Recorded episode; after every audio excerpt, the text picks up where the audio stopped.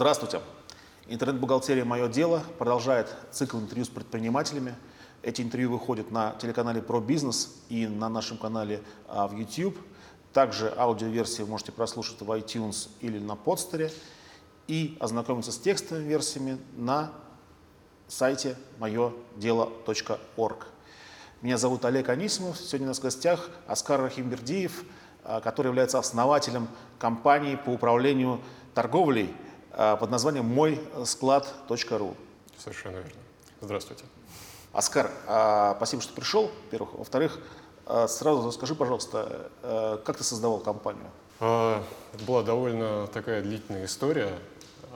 Компания началась в 2007 году, в 2007 году это был какой-то проект, а в 2008 в начале он уже превратился в полноценную компанию с клиентами, юрлицом, офисами и даже продуктом, что же довольно важно. Вообще до этого у меня уже несколько лет было какое-то желание сделать какой-то свой бизнес, что-то такое, наверное, из области IT, потому что я сам человек с техническим бэкграундом и всю жизнь работал в IT-шных компаниях.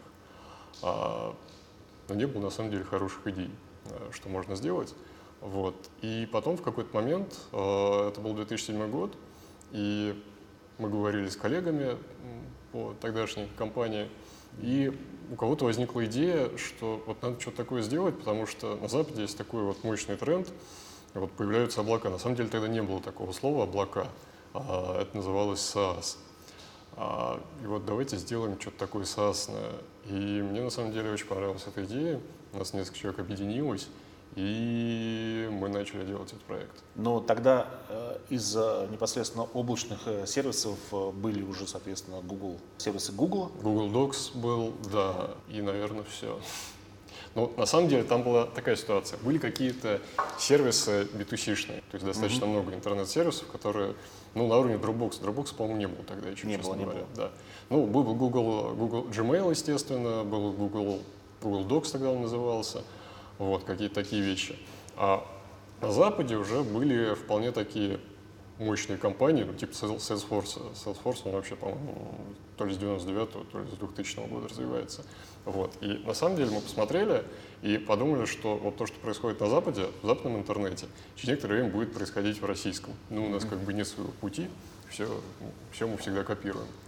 А в Рунете тогда в плане B2B-шных сервисов, именно интернет-сервиса для бизнеса, была вообще полнейшая пустота, то есть вообще ничего. То есть, может быть, были какие-то поделки, кто-то что-то сделал для кого-то, потом, может быть, выложил, но это не было каким-то полноценным сервисом, это не было полноценным бизнесом совершенно. А на самом деле, мне кажется, что из компаний, которые сейчас работают и хорошо себя чувствуют, мне кажется, две самые ранние – это мы и Мегаплан. Те, кто раньше всего начинал и работает сейчас. Мое дело все хорошо чувствует. Мое дело себя отлично чувствует. Мне кажется, чуть позже начиналось. Позже начиналось. Мое дело, по-моему, начиналось в конце 2009-го, может быть, начало 2010-го. Был такой мощный запуск, насколько я помню. А сколько сейчас всего в России облачных сервисов? Сложно сказать, потому что, смотря как считать. Потому что достаточно много стартапов. Если мы их посчитаем, я недавно делал такую оценку для РАЭКа, и я думаю, что несколько сотен, наверное, порядка 300. Но другое дело, что… Включая зомби и камикадзе. Включая зомби и камикадзе, включая стартапы, у которых еще нету, может быть, платящих клиентов. А если действующие бизнесы брать, то там будет, конечно, наверное, уже, может быть, порядка 50, может быть, сотни. Пока не очень много. Да, ситуация была понятная, пустой рынок, да. А кто был ориентиром для сервисов западным? Западным? На самом деле, смотрели, был такой сервис, но он и есть, NetSuite. Это такая, типа мини-ERP, она была мини. Это такой сервис, который позволяет делать совершенно все для небольшого бизнеса, естественно, западного. Они там сделали все, бухгалтерию, CRM, вообще абсолютно. Это было достаточно сложно сделать, потому что это сложный продукт, там много всего. Мы и так понимали, что разработка будет сложная. Поэтому мы решили взять какую-то область конкретную. И так получилось, там вообще была такая интересная история, так получилось, что это было управление складом. Название «Мой склад», оно намекает, что вот когда-то это все ограничивалось управлением складом. У нас было два варианта. Первый вариант — это, кстати, бухгалтерия, а второй вариант — это именно складской учет. Бухгалтерию мы не выбрали, потому что мы как бы планировали до какого-то момента то, что называется, бутстрапиться, делать продукт самостоятельно, а бухгалтерия — это, ну, это дорогая история. Там постоянно все меняется, то есть нужно, ну, наверное, может быть, на порядок больше вложить в разработку. Поэтому мы взяли склад, мы подумали, что у нас есть куча всяких локальных программ, которые разрабатывались, они ставятся на компьютер, они как-то уже непонятно, поддерживаются или нет. Вот. Поэтому мы каким-то образом их будем замещать и вытаскивать людей в облако. На самом деле потом, естественно, все это очень сильно изменилось, потому что когда мы запустились, оказалось, что один склад, вот он на самом деле не очень интересен людям. Почему? Потому что вот склад — это такой кусок жизни компании, который вырван из остальной цепочки. И это не прикольно абсолютно. Вот, прикольно, когда ты, есть какой-то проект, процесс, ты приходишь со своим решением и говоришь: вот теперь эти люди у тебя будут сидеть, которые делают этот процесс, и будут выполнять его от начала до конца. Вот, это работает, это хорошо.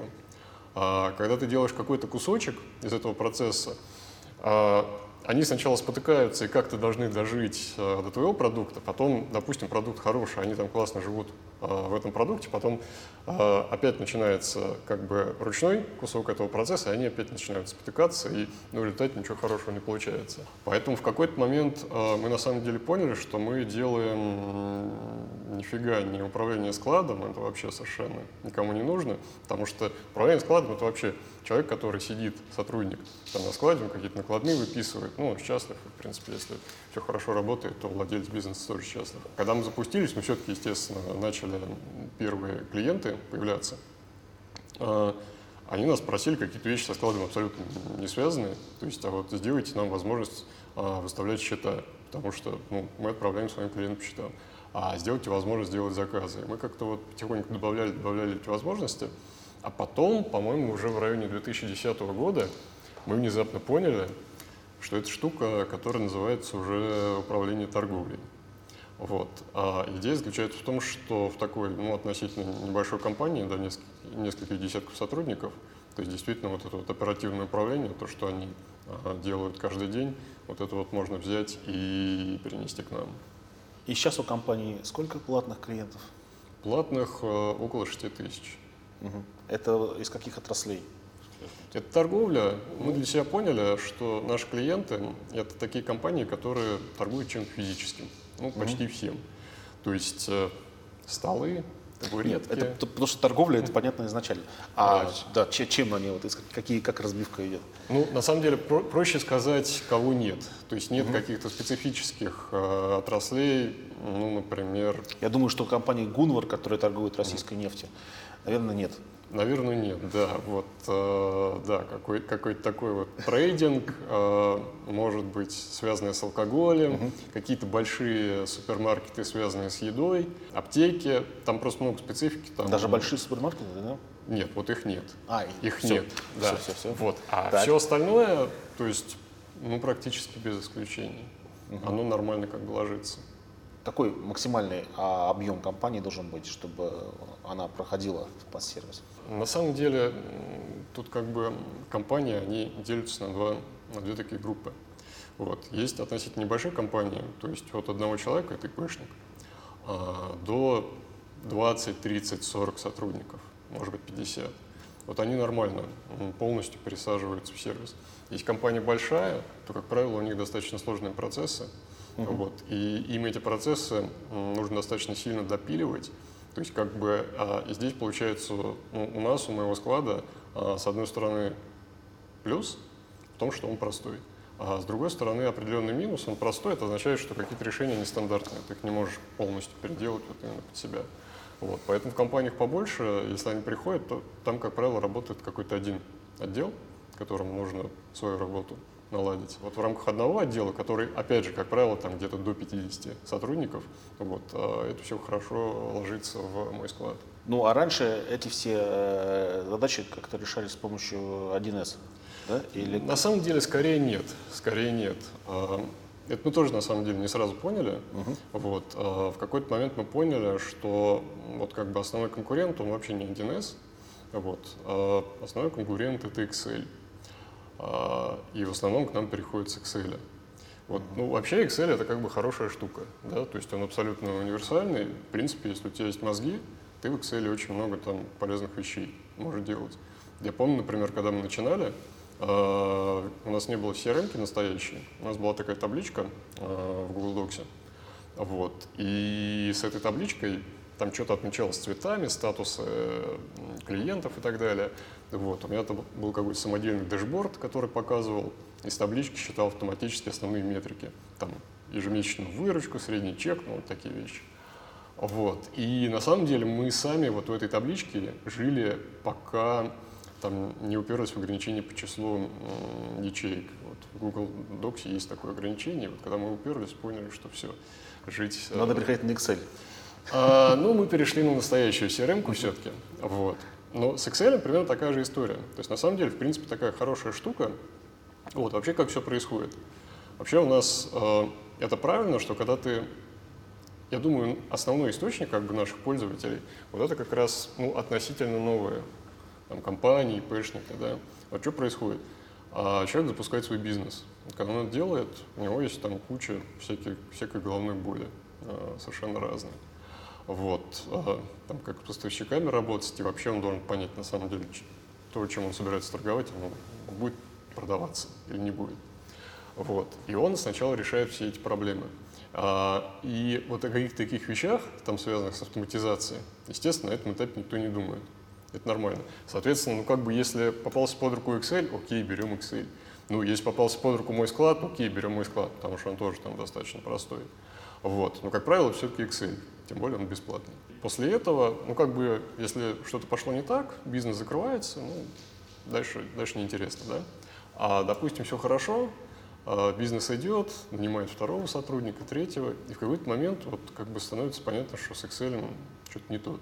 Вот. С ним сложно работать, куча ошибок, там, сотрудники изменения друг друга постоянно переписывают, и происходит какая-то ерунда. И вот тут они думают, а что же делать? Вот, выбирают какое-то решение для автоматизации. Но здесь, опять же, вот как бы, да, МойСклад — это такая штука, у которой ступенька от Excel, она на самом деле гораздо ниже. Потому что там, если сравнивать с каким-то традиционным софтом, ну, понятно, его надо там скачивать, устанавливать как минимум. А тут вроде как зарегистрировался, и ты продолжаешь работать. Вот. Это с одной стороны. А с другой стороны, мы тоже, на самом деле, все время поняли, что вот у нас такая самая суровая борьба за наших клиентов, она идет на самом деле с Excel. Вот. И при этом, каким бы ни был твой продукт дешевым, но все равно там фактически с бесплатным Excel, с бесплатным продуктом тебе конкурировать довольно сложно. Поэтому в свое время мы даже недавно приняли такое решение, мы сделали вообще полностью бесплатный тариф для одного сотрудника. Вот.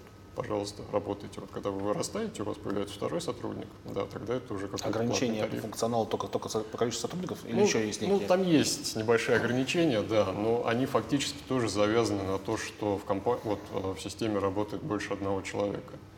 Вот. А если ты действительно один, если ты один ИПшник, пожалуйста, работай, мы тебе даем возможность там расти вот до такого состояния, когда тебе уже что-то будет нужно, что-то более серьезное, у тебя будет второй сотрудник, ты серьезно вырастешь, и мы тебе дадим такой более серьезный инструмент. Как все-таки вот эта борьба с Excel проходила вот все эти годы? Где, за счет чего удавалось привлекать клиентов? На самом деле у нас основная база – это все-таки те пользователи, вот, которым нужно что-то больше. Да? Вот. Ну, во-первых, Excel, да, я его, конечно, много как бы хвалил, но на самом деле есть много недостатков, потому что, совершенно банально, если ты начинаешь выписывать достаточно много документов каждый день, то в Excel ты начинаешь тормозить, то есть это просто долго. Вот. Если ты чем-то пользуешься, там, в том числе моим складом, у тебя этот процесс будет гораздо быстрее. Я вообще, вот это мне очень нравится иллюстрировать на интернет-магазинах, потому что в интернет-магазинах вообще можно такую как бы деление очень хорошее сделать. Вот если интернет-магазин, который только запустились, там на уровне хобби, у тебя приходит один заказ в сутки. Ну, прекрасно.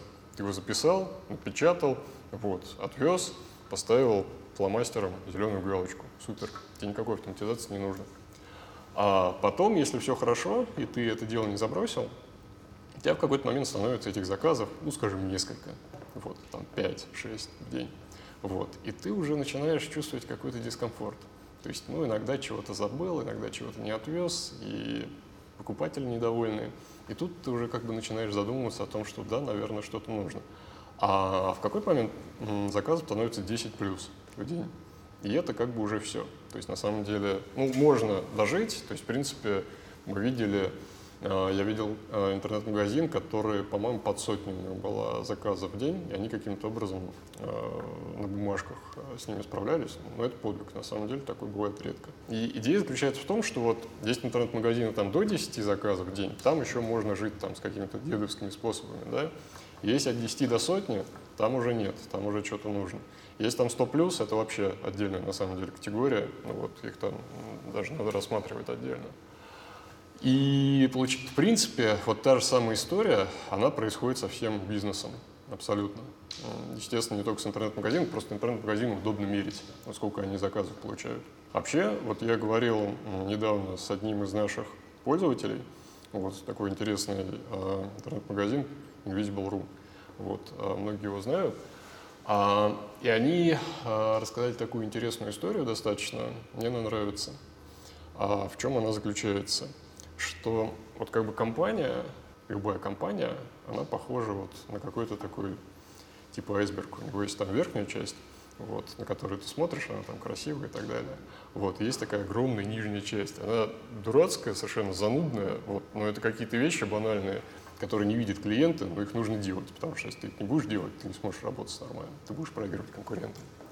Вот. И вот идею, которую они сказали, мне она нравится.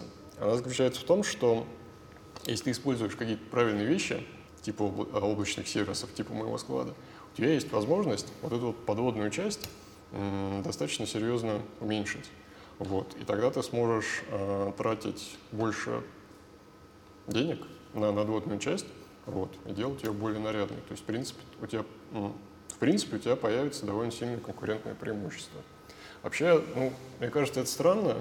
У нас вот в плане эффективности, что это такая вещь, которая влияет вот именно на конкуренцию, как ты будешь жить на рынке, у нас об этом почти никто не думает. Это довольно плохо. А вот на самом деле сейчас начинается такой период, когда вот мы 5 лет росли постоянно. То есть там каждый год население тратило все больше денег на покупки. В принципе, вот на таком растущем рынке можно же особо и не думать, да? То есть, ну, если ты не делаешь совсем каких-то идиотских вещей, то ты, скорее всего, будешь себя неплохо чувствовать. А вот на рынке, который начинается сейчас, ну, я надеюсь, что там полная задница все-таки не случится, да?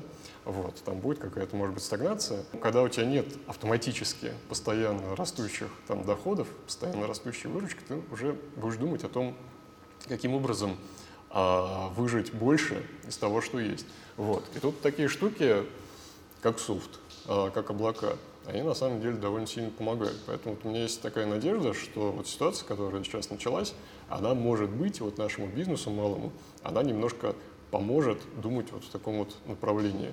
Вот, окей, я делаю то, что делаю, а как бы мне это делать дешевле или быстрее, там, или еще как-то более лучше?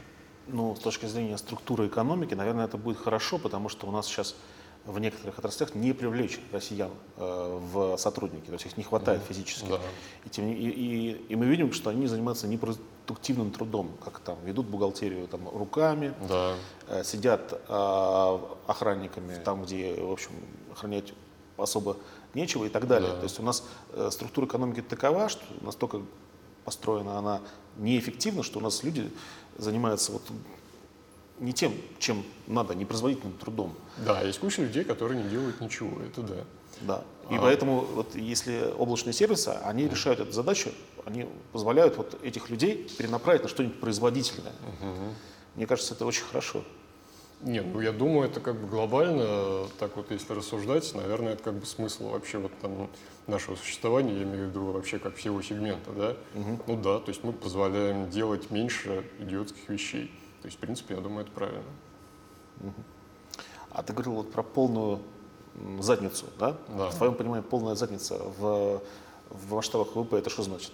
Я смотрю, конечно, по нашему сегменту, я смотрю по торговле. Uh-huh. Вот. И то есть я надеюсь, не будет такого, что ситуация будет такая, что вообще вот весь этот рынок, он будет там схлопываться, может быть, будут выживать там только какие-то монстры, там, типа X5, да. А малый бизнес, мы в основном, конечно, ориентируемся на малый бизнес, это понятно. Вот, то есть для нас самое главное, на самом деле, мы даже заметили, была такая тенденция, вот в прошлом году поднимали фиксированные взносы для ИПшников, и было очень большое вымирание этих ИПшников, их становилось все меньше. 480 тысяч. Да, огромное. В 2013 году. Да, минус 480 тысяч, да, очень много. Понятно, что много из них было фиктивные, понятно, что многие из них там не вели деятельность, они просто, не закрывались, потому что нужно потратить время, когда стало необходимо платить там 34 тысячи в год вот за это удовольствие, они просто пошли и закрылись. Но я думаю, что много закрылось настоящих, во-первых. Вот. А во-вторых, что еще хуже, много не открылось. Вот. Потому что люди там смотрели, чем нужно рисковать, как бы минимум, да, если ты что-то свое начинаешь. Порог входа, он просто повысился. Сейчас его снова понизили, и это хорошо. Потому что, насколько я помню, в этом году уже исправилась эта тенденция. То есть все равно их уже становится больше. Вот. Сейчас, например, большая достаточно проблема связано с тем, что скачет курс, не очень понятно, что будет дальше, но поскольку, опять же, большая часть нашей торговли, не знаю, большая или большая как минимум, она, естественно, завязана на то, что где-то что-то покупают, вот, привозят и продают. Кто-то что-то делает, но на самом деле не очень много таких. И тогда ты очень сильно завязан на курс. И если ты не можешь как бы прогнозировать, что будет дальше, то ты, возможно, тоже не откроешься. Вот, это первое. И второе, то, что я говорил, вот, недавно было статистическое исследование, то есть вот в сентябре тратили уже сильно меньше, там, на 20% меньше на непродовольственные товары, чем в сентябре 2013 года. Очень большое отличие. Пока там речь идет там 10-20%, это не страшно. Вот, то есть все равно там торговля работает и так далее. То есть вот, неприятный будет сценарий, если будет вот такая ситуация, когда выживут только какие-то монстры или каким-то образом с государством связанные с бизнесы. А тогда действительно будет нехорошо. 2009 год было падение ВВП, если не ошибаюсь, на 9%, да? И все его как-то очень сильно почувствовали. Все почувствовали, да. На самом деле, вот я могу сказать... У меня нет такой хорошей статистики, потому что в 2008 году мы только-только запустились, вот, и в 2008 у нас было мало продаж и мало клиентов, а в 2009 году у нас тоже было мало клиентов. В принципе, особо ничего не изменилось. Вот. А на самом деле, как раз в 2009 мне не казалось, что была какая-то совсем критичная ситуация. Почему? Как раз потому, что была ситуация, когда начинали потихонечку считать деньги. Вот. Особенно там к Москве, к центральным регионам это относилось. И уже начали смотреть на какие-то альтернативы. Понятно, что там облака, довольно серьезные возможности. Во-первых, тебе платить в принципе меньше, а во-вторых, платить не сразу. Поскольку ты платишь подписку, это получается типа такой рассрочки. Кстати, есть такое, недавно уходила хорошая статья, довольно интересная. С чем она связана? Вот как бы финансы, как выглядят финансы классической SaaS или облачной компании. Там такая довольно интересная вещь.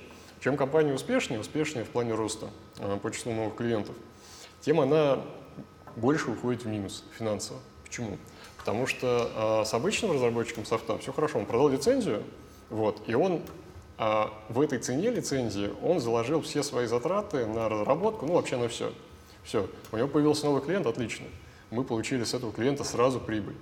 А в плане SaaS ситуация другая. Мы получили с нового клиента оплату, как правило, за первый месяц. И это сильно меньше, чем вот стоимость привлечения этого клиента, стоимость разработки, сколько мы вкладывали в продукт и так далее. Дальше этот клиент начинает работать, и с какого-то момента, там, может быть, с 5-го, с 6-го месяца, плюс-минус, у разных компаний по-разному, но через некоторое время, от нескольких месяцев там, до года, может быть, до 2, только через это время он для компании начинает выходить плюс. Это означает то, что мы фактически даем что-то вроде кредита на ПО, или займа на ПО пользователям. То То есть, если у нас 1000 пользователей новых в этом месяце, мы серьезно просаживаемся, потому что мы потратили деньги на то, чтобы их привлечь, но в плюс они для нас выйдут там, через полгода. Вот такая ситуация. Но это вопрос же еще издержек на обслуживание, да? Например, как часто они звонят. Да. Но если они действительно приносят какой-то постоянные издержки, то, наверное, может быть, не имеет смысла месячную плату вводить, а, может быть, сразу делать. Тут уже все зависит от конкретного бизнеса, на самом деле. Все зависит. Если есть, как правило, там, где есть там живой теплоламповый человек, завязан на обслуживание клиентов, это дорого. Ты не можешь эту стоимость сокращать. Но условно, если у тебя есть какие-то живые консультанты, ты им платишь зарплату, они где-то сидят, все, ты свои издержки не можешь нести вниз. Но с другой стороны, понятно, что ты их можешь заложить в тарифах. Я просто хотел сказать, что это показывает, чему то, что мы говорим, что вот для клиента, для пользователя облака это выгодно, это классно. Но это действительно так, да, потому что вот эти платежи можно размазать. За лицензию ты платишь сразу, и все эти свои расходы ты должен сделать непосредственно сразу, еще перед использованием софта. Второй вывод, который из этого идет, это то, что нормальная SaaS-ная компания облачная, она не может развиваться без инвестиций, потому что иначе она идет в минус, и все. Вот. А то, что компания успешно выходит в минус облачный, это нормально, да, соответственно, да, для облаков нужны инвестиции. Тут никуда не денешься. А как ты оцениваешь вообще ситуацию? Сейчас, на мой взгляд, она все-таки заходит в зародышном состоянии, да? Угу. То есть проникновение облачных сервисов в бизнес, оно пока низкое. Как ты думаешь, сколько через 5 лет будет объем компаний, которые пользуются облачным сервисом? Тут будет немножко по-разному, если считать либо в штуках, то есть в компаниях, либо в деньгах. В деньгах, похоже, еще довольно долго будет перевес в сторону обычного ПО, потому что там реально дорогие проекты. То есть там какие-то крупные клиенты, да, внедрение, там еще какое-то железо, и все это вместе по деньгам оно тянет на очень серьезные деньги. А с другой стороны, на проникновение можно смотреть по пользователям, то есть по штукам. И в этом случае это произойдет значительно быстрее. Да? То есть мне сложно делать какой-то там прогноз. Я думаю, что лет через 5, может быть, даже немного раньше, скажем так, количество новых лицензий, такого офлайнового ПО, оно станет меньше, чем количество новых подписок на облака. Это, я думаю, достаточно быстро произойдет, может быть, даже быстрее, чем через 5 лет. Лет через 6-7, наверное, сравняется по количеству. Сколько нашего малого бизнеса сидит в облаках, а сколько сидит там с обычными коробками. А если мы говорим о штуках, основное – это действительно малый бизнес, потому что там 2 миллиона ИПшников и ООО. 2 миллиона – это много. С одной стороны. А деньги, с другой стороны, делают там, наверное, 1010 больших компаний. И в количестве эти 10 000 не очень участвуют, они участвуют именно в объеме по деньгам. А вообще сейчас какие отрасли будут развиваться, на твой взгляд, в интернете? Отрасли в плане облачных сервисов? Не только облачных, вообще. Вообще всех? Да. На самом деле до сих пор растет и будет расти онлайн-ритейл, это никуда не девается. Растут очень быстро, скажем, по объемам по-прежнему какие-то B2C-шные вещи. Да? Они растут, наверное, даже быстрее, чем какие-то сервисы, которые на бизнес завязаны. То всякие истории, связанные с агрегаторами каких-то там билетов, чего угодно и так далее. То есть это у них просто быстрее динамика, в принципе. Наша такая история бизнесовая, она, скажем так, она более консервативная, с одной стороны, там рост, в принципе, медленный. А с другой стороны, я думаю, что она более, скажем так, постоянная. Потому что B2C-шные вещи, они достаточно сильно завязаны на моду. Да? То есть сегодня модным пользоваться каким-то одним сервисом, завтра каким-то другим и так далее. Когда ты работаешь с бизнесами, у тебя как бы больше лояльности, потому что пользователям сложнее перейти из одного сервиса в другой. Вот. Ну, с другой стороны, в принципе, бизнес, он как бы, в принципе, более консервативный, да, поэтому и весь сегмент начал расти позже. Вот. В принципе, сейчас пока достаточно хорошие как бы темпы, вот именно SaaS, облака, то есть там 60-70% в год. То есть я думаю, это одни из самых таких высоких цифр именно у нас в интернете. Но с другой стороны, если мы возьмем какие-то вещи, там типа онлайн-ритейла, да, онлайн-торговли, вот, там цифры, по-моему, пониже роста, но с другой стороны, понятно, что там огромные совершенно объемы. Вот. И там, в принципе, я думаю, будет происходить тоже одно и то же. Там постепенно деньги, доля, она будет перекачиваться из офлайна в онлайн. То есть ритейл офлайновый, он либо уже вообще не растет, либо медленно. Вот, онлайн растет. С ИТ-шным рынком, с IT-шным, очень похожая ситуация. Он в прошлом году уже перестал расти в нулевом выражении. То есть просто перестал. А облака растут. Они пока небольшие, там было типа $350 миллионов весь облачный рынок в 2013 году, но он вырос на 70%. И он, соответственно, будет, даже если IT-шный рынок у нас остановится, он будет отъедать у него вот эту долю. Последний вопрос. Как ты считаешь, насколько Россия пригодна для бизнеса? Я думаю, вполне. На самом деле, почему? То есть, во-первых, у нас, как ни странно, у нас достаточно, на мой взгляд, адекватная сейчас налоговая система. Если она не будет меняться в худшую сторону, то, в принципе, для малого бизнеса условия вполне адекватные.